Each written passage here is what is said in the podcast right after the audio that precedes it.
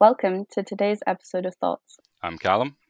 And I'm Laura. And in this episode, we speak to Michael Ridge, who's a professor in moral philosophy at the University of Edinburgh. We talk about how play links to human nature, the difference in play between humans and animals, and whether play can be considered a moral virtue. So here are some thoughts on the philosophy of play.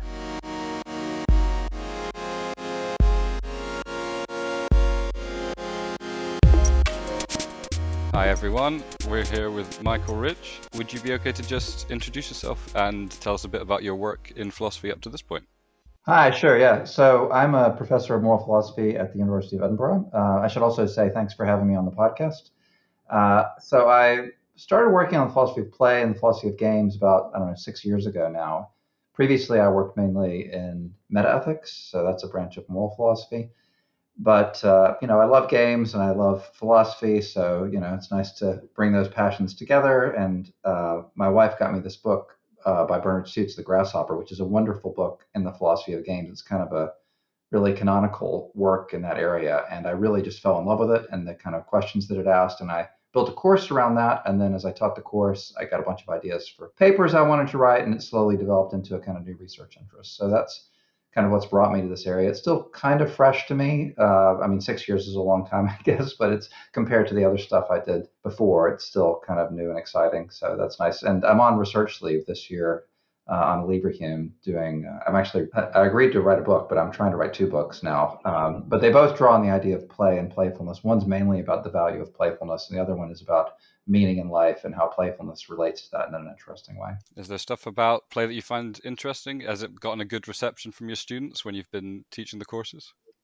It's been a great class to teach. I mean, the students really get into it. I think there are a lot of reasons it's fun to teach. The Grasshopper is written, that's the main text I mentioned before by Bernard Suits, is written as kind of a, a dialogue in the style of the Socratic dialogues. And so it has a lot, of nice literary qualities. Uh, you know, it's very engaging. It's certainly not dry. He has a sense of humor. Uh, you know, there's a lot of laugh out loud moments in the text, and it's nice to be able to include some extracurricular activities. So I, I, take my students to a games cafe after class, or at least I have in the past. This coming year, I'm going to be teaching a larger class that probably won't be feasible. So we do a little, you know, field research, playing games each week, and then bring that back into the class discussion, which I think also helps just kind of create a sense of community. And uh, yeah, my impression is that the students really enjoy it. The other thing is because it's kind of fresh to me, it's not something that I've been studying, and also philosophers have written about, you know, ad infinitum. It, it has this kind of freshness about it. So it's it's more like I'm having a conversation with equals with my students instead of me sort of, you know, telling them what the right, well, not what the right views are, but kind of um, kind of what the the standard views are, drawing distinctions, and just trying, you know, it's it's a little bit more somehow egalitarian. So I think that produces a nice classroom dynamic, and I think people find it more kind of engaging. So yeah, it's been a blast to teach. Yeah, that's really interesting. And what philosophical attention has been directed towards play before, or is this is this a relatively new area of research? So there has been uh, some work on the philosophy of play previously, of course. It hasn't been anything like a core area, uh, which I think is a shame because I think there are a lot of reasons that play, in particular, is philosophically interesting. I mean, philosophy traditionally studies human nature, right? So think about Plato on the kind of tripartite division of the soul between reason, spirit, and appetite, or David Hume versus Immanuel Kant, with Hume saying that morality is down to sentiment and feeling, whereas Kant emphasized a rational nature as part of human nature is essential to morality, or um, you know, uh, Nietzsche on the will to power is a kind of essential part of human nature, or Thomas Hobbes kind of on psychological egoism. Um, so that you know, insofar as philosophy kind of is meant to study human nature, it seems like it should be more of a focus than it has been because I think play is definitely a really core feature of human nature and something like our rationality and our ability to use language that distinguishes us from other animals. I mean, obviously, other animals play, but I don't think any other species as is playful as us. We play throughout our life cycle, and the forms of play that we engage in are incredibly varied and rich. Uh, so I think it really should be a pretty core topic. Uh, it's also it's not only a deep part of human nature, it's plausibly kind of essential to a, a life well lived. And philosophy typically studies well being and you know what makes for the good life. And so you know if you think of a life, particularly childhood, but I think throughout life with no play, I think it seems very drab and depressing and filled with drudgery. Um, And those two facts are related the fact that it's a deep part of human nature, and also that it's kind of an important part of our well being. Uh, on an Aristotelian view, anyway, we should understand what it is to lead a good life, to flourish, or to you know to have what the Aristotelians would call eudaimonia. Uh, is it's understood in terms of fulfilling your nature, and so insofar as being playful is an essential part of our nature, it would make sense within that Aristotelian framework to think of play as being really important to having a good life. And I, have been developing the idea that playfulness is even a moral virtue. So there are all these different ways in which it matters to philosophy. So, but I haven't really answered your question. So, I mean, in terms of people who have uh, discussed uh, play historically, so Kant famously held that we should understand beauty in terms of the free play of the imagination. So that's one uh, historic figure who talked uh, a fair bit about play. That's in relation to aesthetics. Then Schopenhauer gave a definition of play, he understood it as the discharge of excess energy, which to me makes me think of kind of toddlers who need to get some of their their, their nastiness out by running around and acting crazy, or golden retrievers. So, um, but Bernard Suits, who I'd mentioned before, he, in addition to working on games, worked on play. He's kind of a big f- figure in this area. And so he took Schopenhauer's definition and tried to develop it more sharply. So Suits pointed out that when you say play is the discharge of excess energy, it's kind of natural to say excess to what? Uh, and he suggested it should be surplus to your instrumental needs. So the idea is you've got these resources which might be devoted to various instrumental needs, and you know, so like making sure you've got food on the table and shelter and so on. And, and to achieve those instrumental needs, you have to engage in work. Uh, but play is when we reallocate resources uh, that are normally dedicated to that to something that we do for its own sake, what he calls autotelic activity. And that picks up on this idea that when you play, you're not doing it as a means to some kind of mundane, prosaic instrumental end as you do with your work, but something that you do for its for its own sake. Uh, some people talk about play being inside a kind of magic circle that's separate from the quote unquote real world. So that was kind of Suits's theory. He gives a lot of nice, rich examples. So he talks about like a, a child playing with his mashed potatoes, right? The mashed potatoes would normally be there for purely instrumental reasons to make sure that you're fed, that you have nutrition. But he reallocates those instrumental uh, resources to something that he does just for its own sake, just to enjoy playing with the mashed potatoes. Schiller uh, also is another historic figure who talked about play. He colorfully said, We're only fully human when we play. He had this kind of view that's kind of understands human nature as involving a deep conflict between our rational nature and our sensuous nature. And he thought that what he called the play drive is essential to kind of bringing those conflicting parts of our nature into harmony and for him that's a big part of that is that the play drive involves a kind of willingness to abandon the usual way of doing things and try out new stuff new perspective new activities. And he, he somehow thought that that could help resolve this deep tension that he talks about. One other uh, paper i'll mention that i don't think a lot of people know about richard burke wrote a paper quite neglected paper in ethics called work and play in which he argued that work and play are not actually opposites and in fact that the best forms of work involve an element of play and the most rewarding forms of play are such that you need to work at them I think that's quite deep and insightful and powerful. I don't really agree with his definition of play, but I think that normative thesis that uh, play and work are not opposed to one another and really are best when brought together is is a very uh, interesting idea. Anyway, that, that's just a sampling of some of the work that's been done on play. There's there's other stuff, but maybe that gives you an idea, and also some some sort of idea of kind of why it's a philosophically interesting topic. You said you disagreed with uh, his definition. What was the kind of specific agreements you've had with the work on play in the past that uh, you thought you could contribute to the conversation through challenging? Yeah, for one thing, there just isn't a lot of it. So I thought there were a lot of questions that hadn't been explored very deeply. And I think also a lot of the existing philosophical literature on play is either entirely or largely a priori. And I think it's quite plausible that play is a natural kind. So, uh, you know, it's although I said before humans are especially playful, you certainly do find play amongst other animals. Probably all the mammals, some birds, uh, octopuses are quite playful. Uh, so I think a kind of interdisciplinary approach would be an improvement on the kind of methodology you find in a lot of the existing work, and I've tried to bring that to my work on play. Uh, you know, so evolutionary biology, developmental psychology, particularly given the special role that play has in childhood. But to go more specifically to what I didn't like about Suits's theory, and this problem isn't really unique to Suits, a lot of the kind of most orthodox theories of what play is make what I consider to be the same mistake. So he, remember, he defined play in terms of autotelicity, in terms of doing something for its own sake. and he adds a few bells and whistles about reallocating resources, which I was talking about before. There's nothing in his definition that implies that when you're playing, you're having fun or enjoying yourself, right? You can do something for its own sake and not enjoy it. So, you know, if you're a Kantian, for example, and you think respect for the moral law and you know doing the morally right thing is good in and of itself and not for its consequences, then you might keep a promise and that might be an autotelic activity for you. You might do it for its own sake. So it might be something you don't do as a means to some further end. And so suppose I like promise my friend to help them move into their new flat and I really don't want to be doing it. It's painful and I'm missing a concert I wanted to go see. You know, I'm not having a good time. To me, it's really implausible to think of that as play. But if you understand it in terms of this very austere notion of autotelicity, then it might come out as play on a lot of these standard analyses. So I think that that's a big worry about Suits's theory and a lot of other theories that use this notion of autotelicity and don't enrich it with something more kind of phenomenological. So I think it's really important that when we play, we have fun. And I think fun is even more neglected by philosophers than play. And so I have a kind of functionalist theory of what fun is, pun intended. Um, so I don't know. That's one reason I'm dissatisfied with Suits in particular. I also thinking just more broadly, uh, there hasn't been a ton of work on the role of play and playfulness and having a good life. And, and like if you look at the literature on well-being and welfare, which is a pretty significant uh, literature in its own right, you, you occasionally get like a really brief mention of play, like uh, Martha Nussbaum and John Finnis kind of mention it in their theories, but very much kind of en passant, just in passing, without really developing the idea, without explaining what play is and why it's important to to our flourishing or well-being.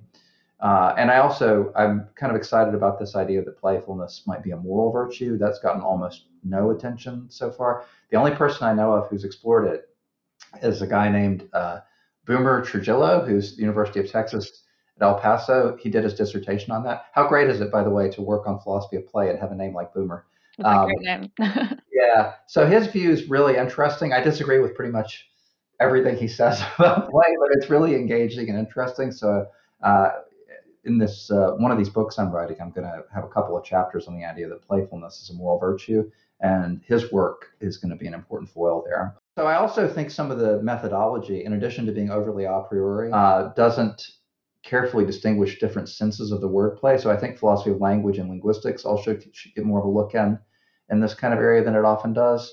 So certain there's certain traditions and scholars that sort of treat play and play a game as if they're interchangeable and I think that's a big mistake. So I think the word play is what linguists call an ambitransitive. It has both transitive and non transitive uses. So you can take a variety of direct objects, like you can play a game, you can play the guitar, you can play Hamlet on the stage, uh, but you can also just play full stop. You know, a kid rolling around in the grass isn't necessarily playing a game, he's just playing or rolling around in the mud or whatever.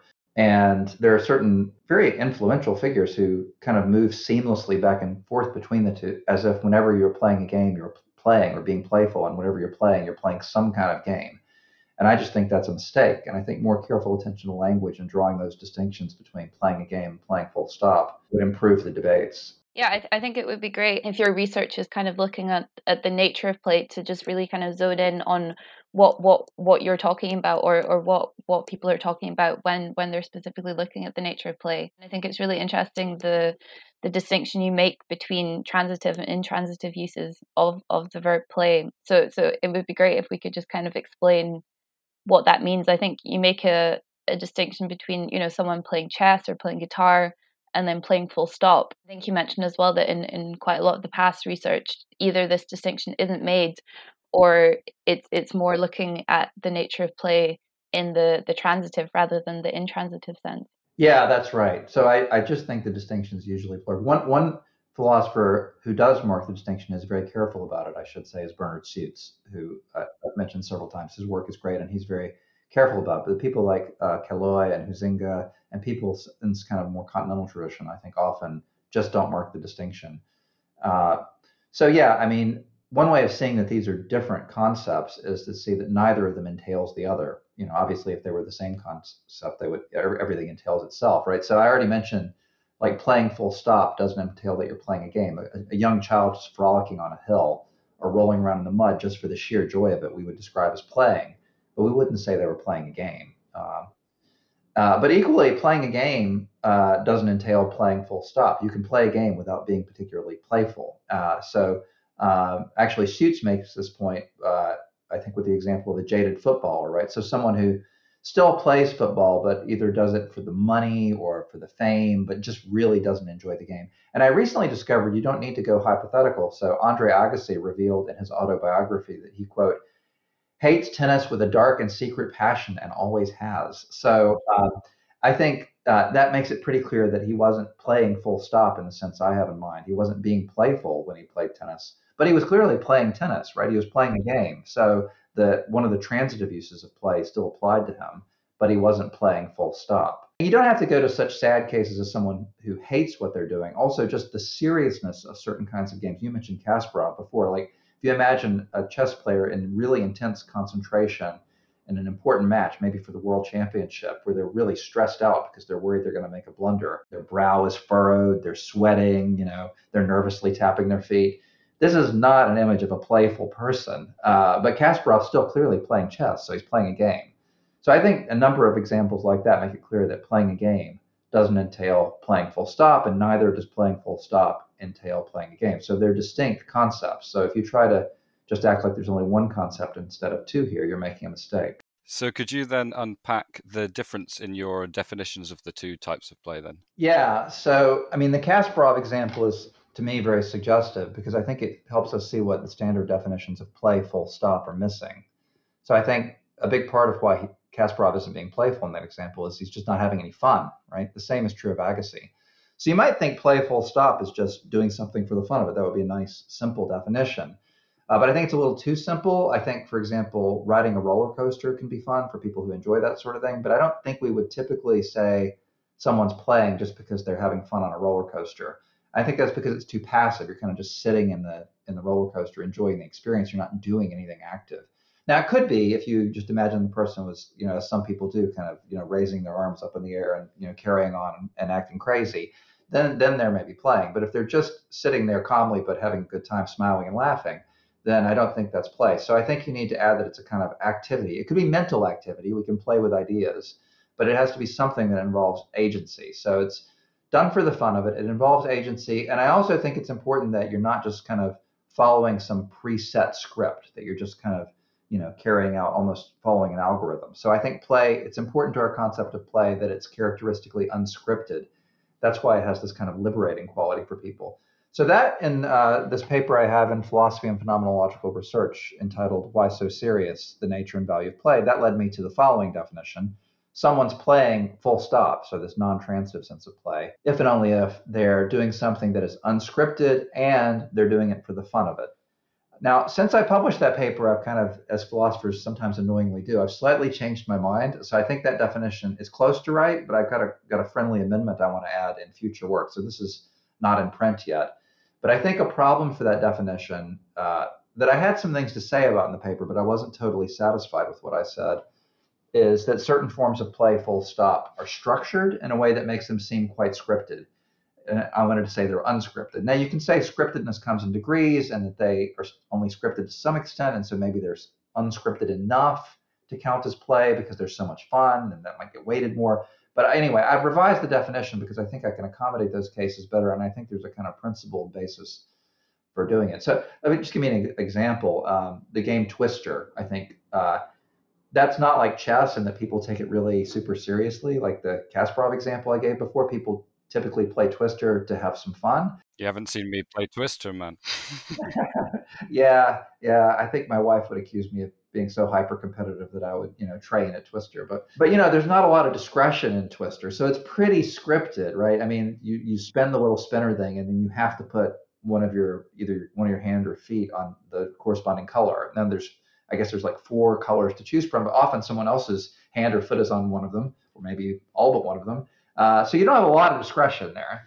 Uh, it's pretty pretty scripted. So that doesn't seem to fit well with my definition that says that play is by definition unscripted. But I think the Twister example is suggestive again to me because I think when you play Twister, you're still kind of violating certain norms too. Norms about physical proximity to other people, right? So we don't normally kind of fall all over people in the way that you do when you play Twister. Uh, and so I think sometimes an activity counts as play, even though it's very scripted and that you're following a bunch of rules because you're deliberately violating some other rule and not just any old rule, a rule that you take to have some kind of authority. Maybe not like a really heavy duty norm like the norm against murder or genocide, maybe just a, a low level norm like the norm about physical proximity to other people. Uh, and I think often play involves kind of very self consciously, deliberately violating some of these norms. And we find that liberating because they, they often, we find those rules oppressive, they kind of restrict us.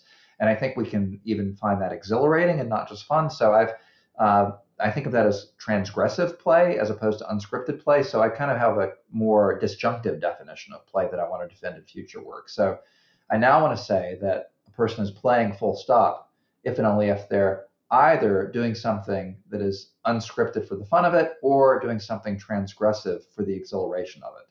And I think that helps with these kinds of structured kinds of play like Twister because I think there there's a transgressive element. And then once you think about it, there are lots of examples of transgressive play that show how you can be following a bunch of other rules, maybe following them quite closely and meticulously. It might be very scripted, but you're still deliberately violating some other norm. So in playing a game of chess, there's a saying that a knight on the rim is dim because the knights don't have much influence on the side of the board. So, you know, you might put your knight on the edge of the board and take pleasure in the fact that you're violating this rule of thumb, uh, even though, of course, you're still following the rules of chess. You're still moving the knight in the way the knight is supposed to move, and you're only moving when it's on your turn, and, and you're not using your phone to cheat, and so on and so forth. You're still following a bunch of rules, but you're deliberately violating this other rule, and you might I don't know, you have to be a chess player to appreciate the example, but you might kind of relish, you know, the violation of this norm, particularly if it's a good move, right? It might be kind of um, pleasant to, to do it for that reason. Or like Dave Chappelle, uh, he might be following the rules for very good comedic delivery while violating all kinds of social norms for shock value because of the style of humor that he engages in. So that's very roughly my account of play full stop. Uh, I have an account of what it is to play a game, although that's quite a long, complicated story. So I, I think the semantics of playing games is also kind of complicated. I think the content of the phrase play a game varies depending on whether you're talking about a multiplayer game or a single player game in an interesting way. And when it comes to multiplayer games, I think what existing theories often leave out is the idea that you undertake a commitment to other people to follow the rules of the game and to try to achieve, achieve the goal. Something like a promise. It doesn't have to be an overt verbal promise, but something like that. So I have a theory that's kind of built around that idea that adds some other necessary conditions of what it is to play a multiplayer game. I don't think in a single player game, like when you play solitaire or lots of computer games that you play as a single player game, that you're making a promise to yourself. I think that would be quite strained. So there I have a kind of definition that's a little bit closer to Bernard Suits's account of what it is to play a game, uh, which is more to do with your intentions. But anyway, neither of those notions of playing a game involve fun. Uh, and in fact, whereas being playful typically involves being unscripted, playing games typically involves following certain rules. So in a way, there's almost a tension between being playful and playing games. In fact, I have a paper uh, in which I explore the tension between those two. Some people have argued they're incompatible. That if you're playing a game, you can't be playful. I think that's too strong. But I have this paper where I draw on some ideas from the Stoic tradition and argue that you can actually engage in really earnest, fairly serious competition in games and still maintain a kind of playfulness. But it's a kind of delicate balancing act, and it involves not being attached to things beyond your control, which of course is a classic Stoical idea, in particular, whether you win the game as opposed to whether you play well. Yeah, so that's very roughly how I uh, define those different notions of play and play a game. So I think I think you've explained that for something to count as transgressive, you're kind of breaking a kind of either conscious or unconscious social rule. Would would you say that that covers it? It doesn't have to be social. Typically, it'll be social. It has to be a rule that you take to have some kind of authority over you. Mm-hmm. So it could be maybe a rule that you have given yourself and that you've bound, been bound by. So I mean, suppose you're one of these people. Used to be me who obsessively uses their Fitbit, and if they don't get 10,000 steps a day, they go a bit nuts and like they're on holiday and they'll pace the hotel room. This might be auto, autobiographical, right? So, uh, someone who just is fed up with that and just says, "I'm not," it just like throws their Fitbit against the wall and decides not to track their steps, and uh, that might be uh, violating a rule, but it's not a social rule. Like I'm not under any obligation to anyone else to follow that. It's a rule I've given myself. So it could be maybe in that case you're not being particularly playful, but it just suggests to me that you could be playful by violating a norm that you kind of set yourself as well as one that is imposed by society or that you see as a moral norm even. Uh, but it has to be a norm that, in some sense, you think has some kind of authority over you. So it's not just something you made up just to break. You know, on a whim. That wouldn't seem necessarily. That would be like faux play, like fool's play or fake play or something. Yeah, yeah, and I think that also links into. There was a part in your paper that I found interesting where you're talking about play as a graded concept, and and I guess if if it depends on on the context that you're looking at, um, then like the the level of transgression needed or or the level of kind of like moving away from those norms or or violating those norms is has a has a you know there's a different sufficient criteria for that yeah i mean so play is a graded concept in in the sense that the kind of underlying thing that the word play refers to comes in degrees right um, so if to be playful is to do something for the fun of it and it's to be unscripted well fun comes in degrees. You can have more or less fun, and scriptedness comes in degrees too. Something can be somewhat scripted, almost entirely scripted, just a little bit scripted. And so this is a graded concept. We have lots of graded concepts like this that admit of degrees. So uh, being tall clearly is a graded concept. You know, we use the predicate tall as a kind of binary concept. Either you're tall or you're not. But really, what we have is a kind of continuum, which is to do with height. And so I think the way graded concepts tend to work in general is that the specific threshold that something has to meet to count as tall, for example, uh, depends on the context of utterance, the context uh, in which you use the word. So if you're talking about a kindergartner uh, and you say, you know, Jimmy is tall, that's going to set the standard at one height. If you're talking about a professional basketball player being tall, the standard will be quite different. I think evaluative concepts are like that. So, for example, if I say someone played a good game of chess, my standard for evaluation should be relative to that person's abilities. You know, very different if it's me as opposed to Kasparov. I think the same thing holds for play. So, like if you're talking about a kid being playful, there's going to be one kind of threshold set. But if you're talking about like a really uptight businessman being playful, the threshold might be quite different, might be quite lower. You know, someone might say, "Really, that's play? Oh, well, that's how he plays." Mm. You know, uh, so yeah, it is context sensitive, and really, in a way, it would be more useful to talk not about playing full stop, but to talk about being playful, which kind of reminds us that really this is something that admits of degrees and quite a wide variation in degrees. And the transgressive form of play also comes in degrees too. It, it, it's not only graded, it's graded along multiple dimension, which makes it really interesting. So, you know, you can either, um, it can be more or less exhilarating, and the rule that you, you might break one rule or you might break five rules, uh, and you might, the rules might have a really kind of heavy duty kind of normative authority, like some sacred norm in your community, or they might be very low level norms, like in the Twister example, and that might seem less transgressive and to that extent less playful. So yeah, it's kind of complicated because it comes in degrees along multiple different lines, but I think you know language and our concepts are, are just like that, so we have to live with it. Yeah, and do you say that if you're comparing like a businessman and a toddler playing, that that perhaps the businessman has more kind of social norms that, that have authority over them rather than the toddler and therefore it's it's kind of to to break or to be transgressive in that context is, is different than a, a toddler who has who has less kind of norms like that which have authority over them. Yeah yeah yeah that's a good point. So uh, one thing i'm interested in exploring more in future work is the idea that transgressive play is especially kind of characteristically human which is similar to the contrast you're drawing because you know a really young child is more like a non-human animal like a, a mammal in terms of its cognitive abilities than a kind of fully competent adult human.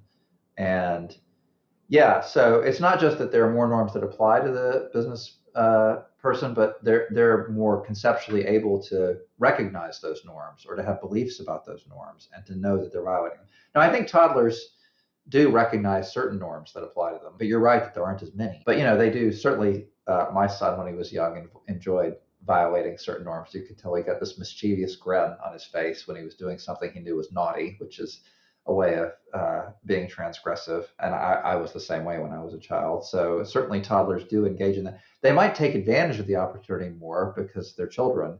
But you might be right that you know the older we get, the more norms that we're subjected to the more opportunities we have. But we also develop more self control and more, I don't know, society kind of drums it into us that we just don't violate those norms. So it may be that we take less advantage of those opportunities. But I think, in a sense, you're right that we have more opportunities because there are more rules that we rightly take to you know, have some kind of authority over us. Mm-hmm. It feels like there's also can be quite a fine line between transgressing these norms or rules uh, and it being kind of positive and playful, or you've gone too far and then have caused some kind of hurt or distress. So, could you talk a bit more about what makes something fun or what makes it playful rather than just rule breaking?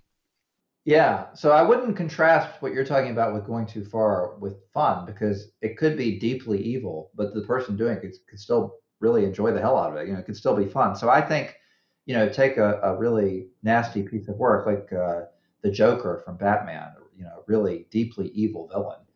I think when he does some of the things that he's depicted as doing in the comics and the films, he is being playful, uh, but it's a kind of dark play. There's a whole literature on what people call dark play. So I think he, uh, you know, he is, as you would put it, going too far. He's doing things that are deeply immoral. But I think that's just a form of transgressive play. So I think play isn't always good. It can be a vehicle for for great great evil, and it can tempt people into doing things that are evil. I say that even though I, I'm developing this idea that playfulness is a moral virtue. So I, I have to finesse that in some way. Uh, but I think it just depends on whether the rules you're violating are moral rules or whether the rules that you're violating are such that if you break them, you're doing something morally problematic. And, you know, that's just going to depend on the details of the example, I guess. So when he enjoys breaking a social moral norm, he is still being playful. It's just not a good kind of playful. I would say yes. I would say he's being playful. I mean, we hesitate to say that because playful has this kind of positive aura around it. I think when you call something playful, it's got this kind of glow factor. It sounds like you're praising it. Um, but I think in terms of the descriptive criteria we associate with being playful, the Joker is being playful. Another example is Loki. You know, he's the god of mischief and is usually thought of as a form of play. Uh, now, mischief we tend to think of as more low level uh, than you know, the deeply evil things that uh, we associate with, say, the Joker. But in fact, if you look at Norse mythology, even though you you know he's called the god of mischief, Loki does some pretty horrible things. Like he causes Balder to be killed um, as an act of mischief. Um, so yeah, to, to me, for me, those kinds of activities are not just like marginal cases. I think they're paradigmatic forms of play, uh, and it's important that we recognize that and make sure that we don't let our playfulness kind of draw us into, you know, bad behavior. Yeah, I think it's also interesting to think. You know, you're you're comparing toddlers that they're perhaps more similar to non-human animals, and I think it's really interesting to to look at play in other animals as well to to see what the similarities and differences are there. But I'm wondering whether you think that this this transgressive type of play is that something that's limited to humans or is that something that the animals can also engage in? I sent you these slides, which uh, in which I think on one of them I said that I thought transgressive play was probably distinctively human, um, but I think maybe um, maybe I like overplayed my hand there. Um, uh, no pun intended. Um, uh, so in our previous conversations, you mentioned this example. Um, I can't remember which one of you, but one of you mentioned this example of a monkey stealing someone's hat, uh, which seems like it might be transgressive and kind of taking pleasure in doing that. I don't know if this was the example you had in mind. I looked this up on YouTube. It was a monkey in Bali who took this woman's hat. Was that is that the example you had in mind, or?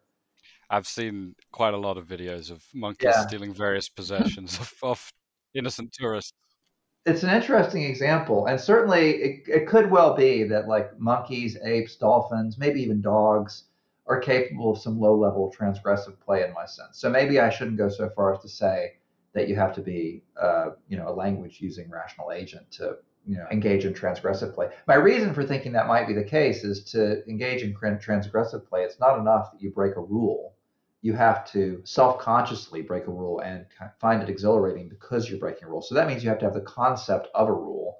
And it's not clear that lots of other non-human animals have the kind of conceptual sophistication to have the concept of a rule. And also not just any rule, right? You have to take it to be a rule that has some kind of authority over you. So you have to have the concept of a rule and the concept of rule having authority over you. I don't know if monkeys, apes, or dolphins have those concepts. Maybe they do in some primitive way, even though they don't have certainly certain philosophers would say without language you couldn't have concepts like that. But I'm not so sure about that. But you know, I, in the specific example of the monkey, you know, I guess the norm would be uh, don't steal. Uh, but not now. We were getting into even more kind of uh, heavy duty concepts, aren't we? So there's the concept of rule, the concept of rule having authority over the monkey, and the content of the rule. The content of the rule is don't steal, but to have the concept of stealing, you kind of it's not just possession, it's ownership, right? So uh, to have the concept of stealing, you have to have the concept of private property, uh, which is a conventional concept. Like, does the monkey know that he's breaking the local norms governing property, the kind of property conventions that David Hume talks about when he talks about justice and property? That it seems like a stretch to me, uh, but maybe there's some other norm that the monkey takes itself to be violating that it takes to have authority over itself. I don't know, but it seems at least unclear to me that monkeys, apes, or dolphins have the kind of conceptual sophistication to believe of themselves that they're breaking a rule that has authority over them and to take pleasure in that.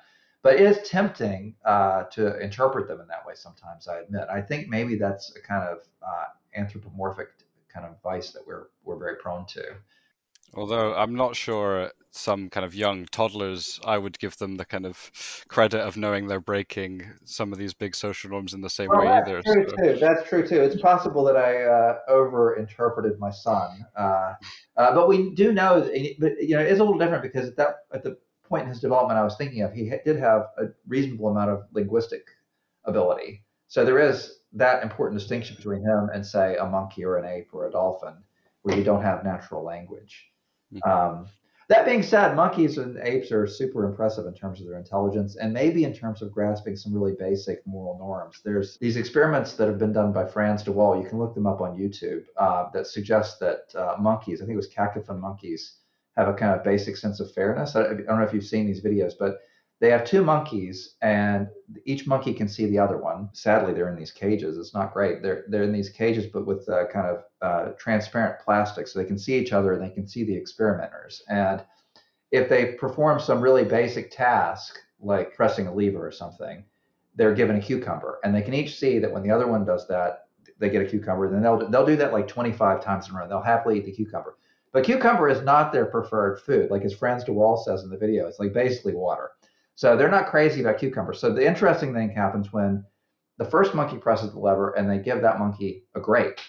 They really like grapes a lot more than cucumbers. So uh, the other monkey gets a little excited then, and so it starts pressing the lever like crazy it, and puts its hand out, like obviously expecting a grape. And they hand it a cucumber. And the look of disgust on that monkey's face is absolutely palpable. It like looks at the, the cucumber, doesn't eat it, even though it's perfectly good calories, and would normally have eaten it if it if the other monkey had gotten a cucumber as well. Not only doesn't does he not eat it, he throws it at the experimenter and then starts shaking the cage. so it's very natural to interpret that as not just anger, but something like resentment or indignation, which is a moral concept. Indignation in light of recognizing the unfairness of the way that the, the, the monkey was treated, so, I mean, there is some evidence that monkeys and apes have these concepts of moral norms in a very kind of basic level. So, you know, maybe some other animals engage in transgressive play, but I certainly don't think it's nearly as kind of ubiquitous throughout mammals as play in a, in a more basic sense. This is kind of the unscripted for the fun of it kind of play. Um, I think it's more rare, but maybe I shouldn't go so far as to say it's that humans have a monopoly on it. Mm-hmm. But I, I, guess with the the monkey example, like you say, we're we're looking at that from a human perspective and, and thinking, you know, if we were to do something like that, then it would be transgressive rather than from the monkey's point of view. Yeah, no, that's true. It could be even in that case, it could be very much anthropomorphic. Um, I think it's it's less clear in that case what to say, but definitely that's a, a very uh, possible interpretation. Yeah, and and do you think that the the function of play varies between animals and humans as well? Yeah. So, you know, when I first started thinking about how to define play, I was a little tempted by the idea that because it's a natural kind, that, you know, obviously evolved with some function because, you know, when you're playing, you could be gathering food or, you know, doing other or just resting and not using energy up. And so it seems like it must have some kind of biological function, particularly given that it's evolved in so many different species.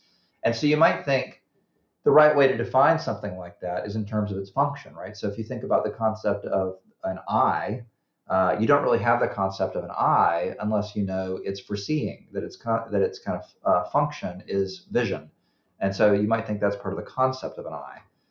But when I started looking at the, and this is the point I made earlier about being more interdisciplinary, when I started to look at the empirical literature on play, it seemed like there was a whole huge range of functions that play had, and then it varied between species. So I came to the view ultimately that play is more like a tail than an eye. So uh, tails also have evolved many times across different species, but their function varies between species. So in some cases, a tail might be for swatting insects, like with a cow, but in other cases, it might be for hanging upside down from a tree, as with some primates, or it might be for providing balance when jumping, like with a cat, or it might be for signaling emotions to conspecifics, like with dogs, for example, who wag their tail when they're happy, famously. So tails have lots of different functions, and it would be a mistake to define what it is to be a tail in terms of any one of those functions, because of course you can have a tail that doesn't have that function; it has some other function, but it's still a tail. So I think play is more like uh, weirdly, it's a weird thing to say, but I think play is more like a tail than like an eye in that sense. It has a bunch of different functions. So one function is I think that it primes you for creativity. Uh, that's because I think the nature of fun is such that it kind of primes you for creativity and trying out new things. And I think that's a pretty widespread one. I think it also helps you prepare for unexpected situations. One of its functions is to help the creature learn to manage their emotions in kind of stressful, unexpected situations that present problems. And it has other other functions as well. Has kind of social fun functions. that can provide bonding between conspecifics. You know, uh, it can bring people together as well. So it has kind of these pro-social functions. But I guess creativity maybe stands out as one of the more salient functions that play often has. Is that part of the reason why you're wanting to emphasize the kind of difference between animals not having the same concept of play as we do?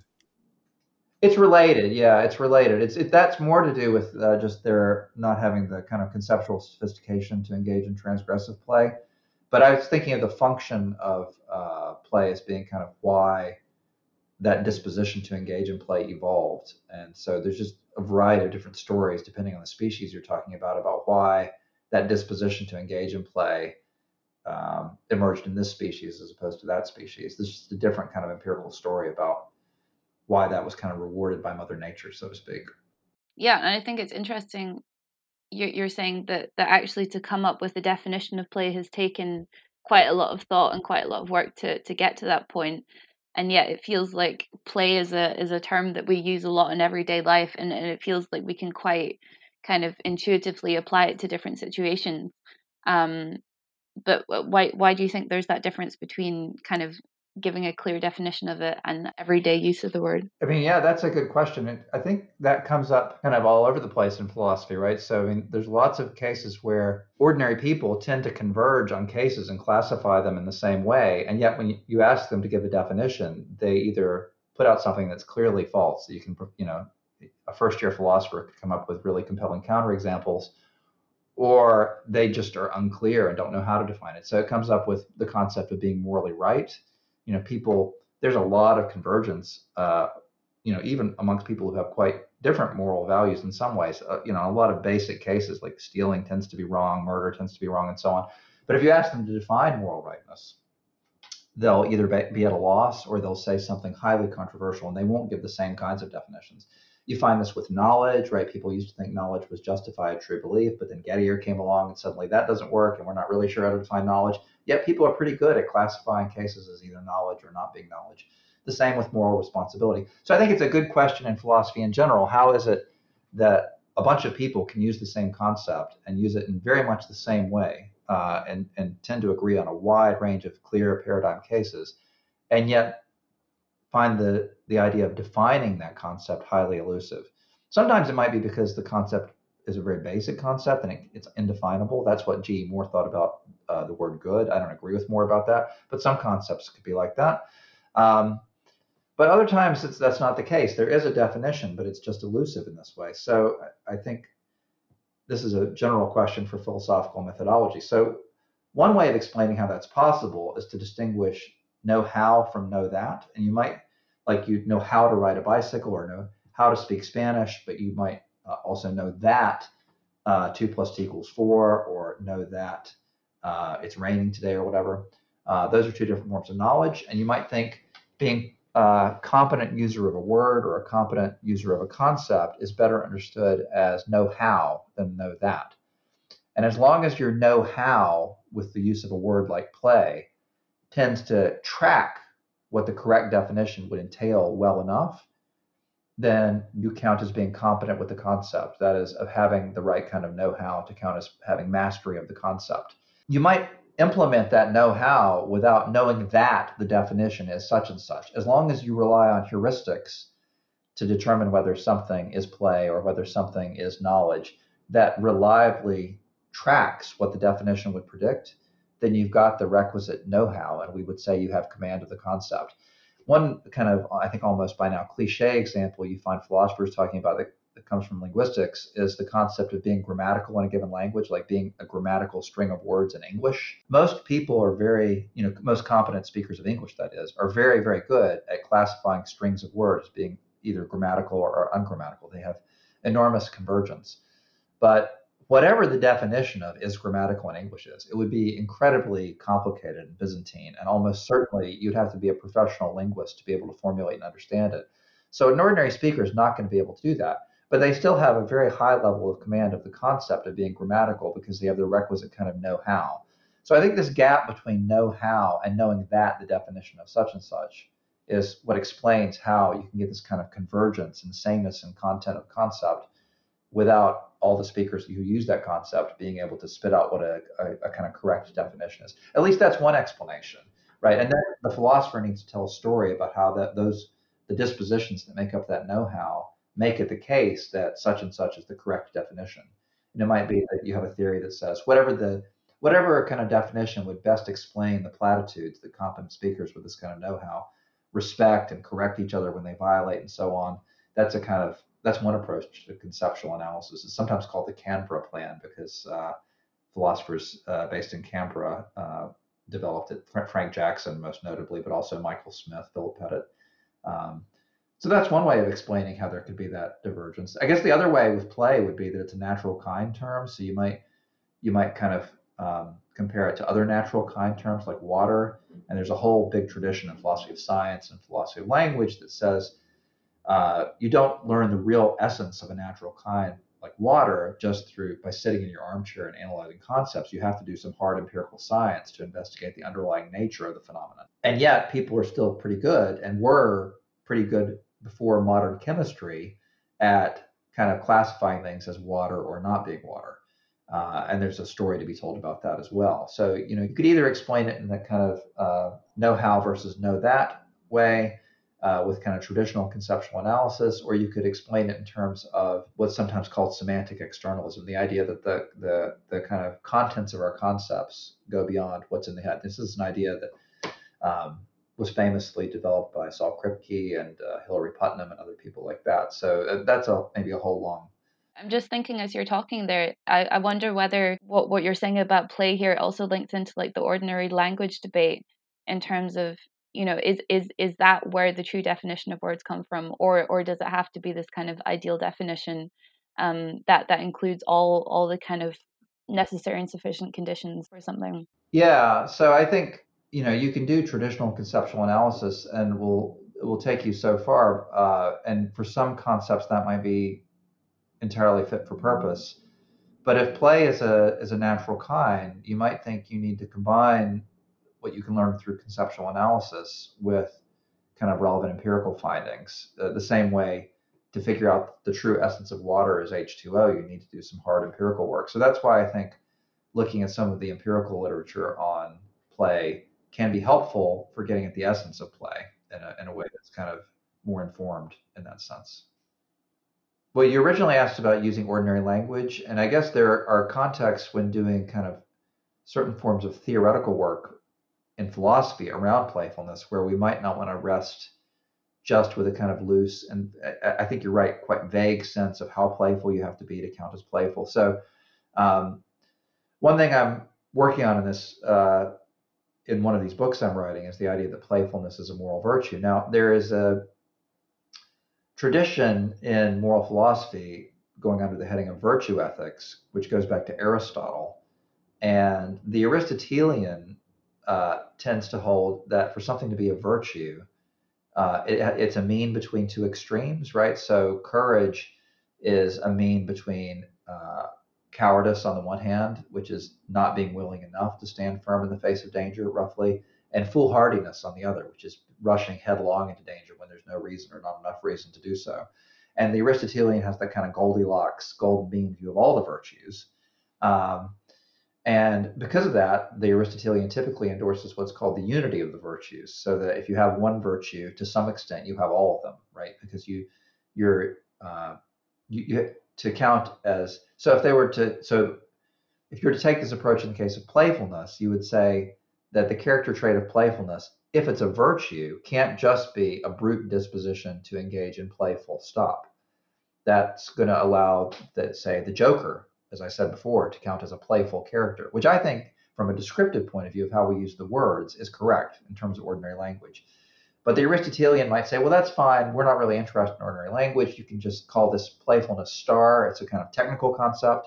And to be playful star is to be disposed to engage in playful stop in the right circumstances, for the right reasons, with the right feeling, right? So you know the virtuous person will know not to be playful at a funeral, uh, as opposed to awake, right? They will not engage in play forms of play that are hurtful in the way that a bully does, uh, who takes pleasure in humiliating other people. They won't engage in you know playing pranks that are dangerous that they might find funny, uh, but they will use play effectively in contexts in which it can further some morally valuable end. So playfulness, I think, can do a lot for us from a moral point of view. It can um, you know, famously, if there's a you know a fight about to break out, you can use playfulness to def- like a good, a well-timed joke can diffuse social tensions and kind of restore harmony between people. Um, anyway, I could talk a lot more about the reasons I think of playfulness as a moral virtue, but an Aristotelian might kind of, uh, I think, uh, be excited about the idea that we might need to have a sort of more stipulated concept of playfulness for certain theoretical purposes. Now, I don't actually like that Aristotelian approach to the virtues. Uh, but I think that the core of my idea of playfulness as being a moral virtue can be transposed into that framework. And I, am you know, in this book I'm writing, I have a whole chapter on a kind of Aristotelian version of the idea that playfulness is a moral virtue. But I also have a kind of non-Aristotelian take on it as well. That on that on that take, basically playfulness is such that the Joker can be playful, but in the case of the Joker, I would say playfulness is not a virtue. So um, it's more that playfulness is characteristically a virtue, or um, one way of putting it on that view is like if you were designing an ideal human being, playfulness would be one of the ingredients. That doesn't mean that if you have a human being that's defective in some way because they're deeply immoral, that playfulness is going to be a good thing. It might be a bad thing, as with the Joker. So you know how you were saying that people would know what they would consider to be playful. I think you could probably say that people would assume playfulness was a moral virtue in that sense, but they might not be thinking of the kind of Joker Loki examples that you've been giving. So, what would be the easiest way of explaining to them why you still think it is a moral virtue? Is it the makeup of a human ingredients scenario? So, of course, if I went the Aristotelian way, I could just, what I would say is that the Joker isn't playful, which I think some people might find plausible. Uh, I don't like the Aristotelian framework. I don't like it in general as an approach to the virtues, but that's a long story. But I especially don't like it in the case of play because I think our clearest paradigm of a playful person is a young child, and young children don't have the kind of moral sophistication to be such that they only engage in play for the right reasons, in the right context, in the right way. That takes a lot of moral maturity that children just don't have. So, and I also think that it can be morally virtuous in children in various ways. So I think that approach to the virtues is overly intellectual in the case of playfulness in particular. And there are other reasons I don't like that framework. So I take a kind of what I call a more Kantian approach to the virtues, although it's only Kantian in a broad sense. It doesn't presuppose the kind of deontological moral framework that Kant has. But Kant, in this very striking passage in the opening of the groundwork of the metaphysics of morals, says that the only thing that can be see, can conceived of as good unconditionally either in the world or indeed beyond it, is a goodwill. And by goodwill, he means a commitment to the moral law, a commitment to doing the right, morally right thing, come what may. And he thinks everything else that is good is conditional on its being consistent with keeping your goodwill. So if you have to do something evil to enjoy some happiness, then the happiness has no value whatsoever. And he also lists a bunch of kind of character traits, right? So he lists, uh, he says that the coolness of a villain makes him even more villainous, even though we think of being cool under pressure as generally being a virtue, right? You could think of a, Uh, courage, we often think of as a moral virtue, but Kant would say, look, the courage of, say, uh, a Nazi, that's anachronistic, Kant was writing for the Nazis, but you know, a Kantian could say the courage of a Nazi just makes them more dangerous. It's not a moral virtue in that case. So what I want to say is that for a character trait to be a virtue, the person who has that character trait has to have a kind of basic commitment to morality. Otherwise, they don't have any moral virtues. Like if they're deeply amoral in the way the Joker is, they're just not the right kind of uh, agent to have moral virtues. Now, Kant, I think, thought that morality was kind of transparent. Like any rational agent, if they just thought about it a little bit, could always figure out the right thing to do. I don't think morality is as clear as that. Uh, so I think, in addition to that, another condition on having moral virtues must be that you have a kind of basic moral competence. You're at least reasonably good in the way that people who are familiar with conventional morality at figuring out what the morally right thing to do is. So then I want to say a character trait is a moral virtue if, for a person who has that kind of commitment to morality, unlike the Joker, and a kind of basic competence at working out what's morally right, that character trait is a virtue for, for a person like that if having that character trait would tend to this is oversimplifying a little bit, but basically would make it easier for them to do the right thing, would help them, would be an asset in their effort to act morally rightly, to have a good will. And then I argue that playfulness does that for a whole bunch of different reasons. I mean, one reason is uh, also a reason that it's prudentially valuable, which is that it fosters creativity. There's a whole bunch of empirical literature showing that playful people are more creative. Uh, and I think often in morally difficult circumstances, we need to find creative solutions. And one nice example I talk about in the chapter on this, mayor of Bogota at one point, Antanas Mockus, he is very playful. And uh, he actually ran for office in a kind of super citizen suit, which was very playful. Um, but he, he deployed his playfulness to good effect in ways that I think were morally virtuous. So there were terrible traffic problems in Bogota, Colombia.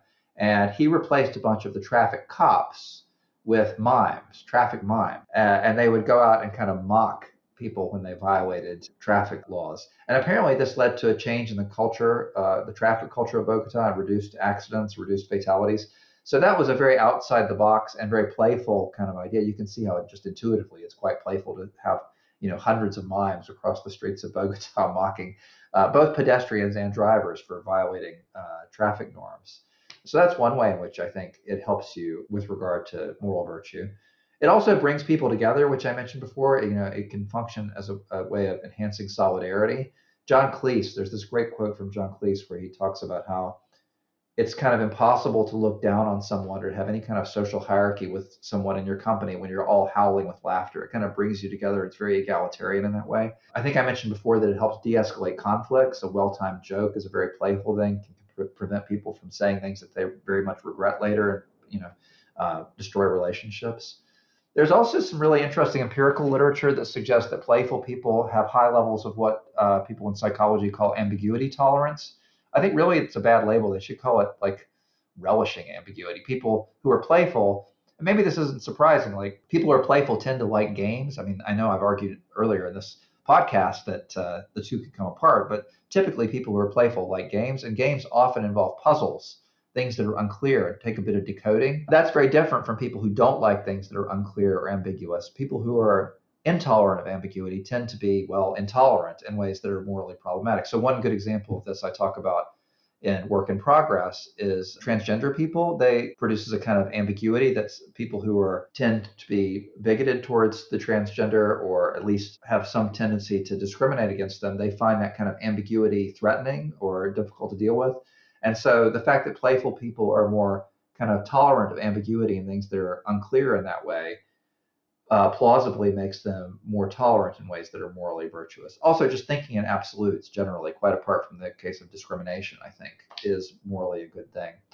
And uh, being playful helps you keep perspective, right? I mean, I think if you're a playful person, when someone makes a kind of snide comment or engages in some kind of microaggression, instead of like brooding over it and becoming resentful and eventually becoming a, a more cynical or jaded person or a bitter person, which is not a way to be a morally good person, you just kind of laugh it off and you see them as ridiculous or absurd instead of getting all upset about it in that way. Um, yeah. Oh, and playfulness can also help uh, help critique oppressive social forces, kind of truth to power stuff. So, you know, sometimes playful critique is much more effective than direct rational argument. You know, you see this with good political cartoons. Like there was a good political cartoon during the whole Partygate scandal with Boris Johnson of him, you know, clearly at a party with a party hat on.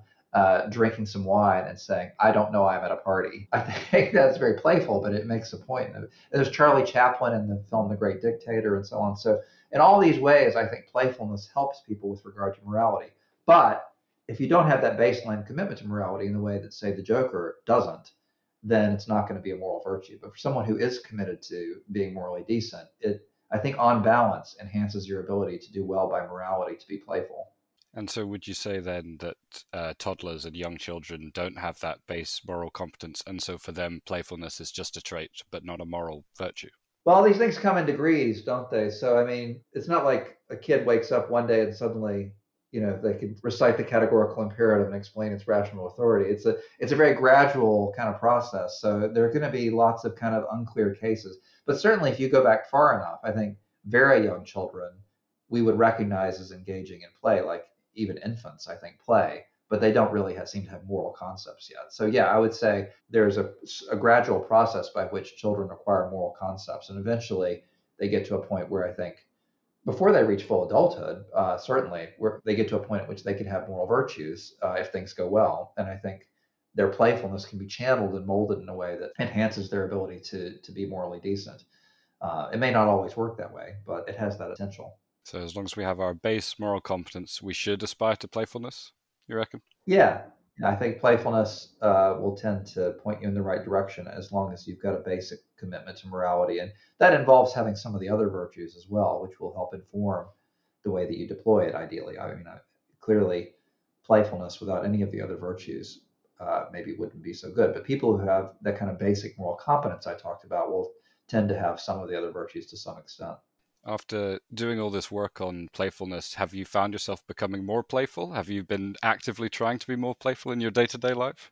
Oh, that's a good question. Uh, I don't know. I tend to think of myself as a fairly playful person in general, but I can be overly serious about things too. As I said before, I have a tendency to be very competitive. So, yeah, I mean, I wrote this paper I mentioned before about Stoicism, uh, which my wife and son think uh, is pretty hilarious because I'm not the most stoical person you'd ever meet. So, there's definitely like a theory practice gap there for me. So one thing I have been working on, I won't I won't speculate as to how successful I've been because I'm probably not the best judge, is uh, so like I play chess. I, am a pretty keen chess player. I'm not very good, but I like to play.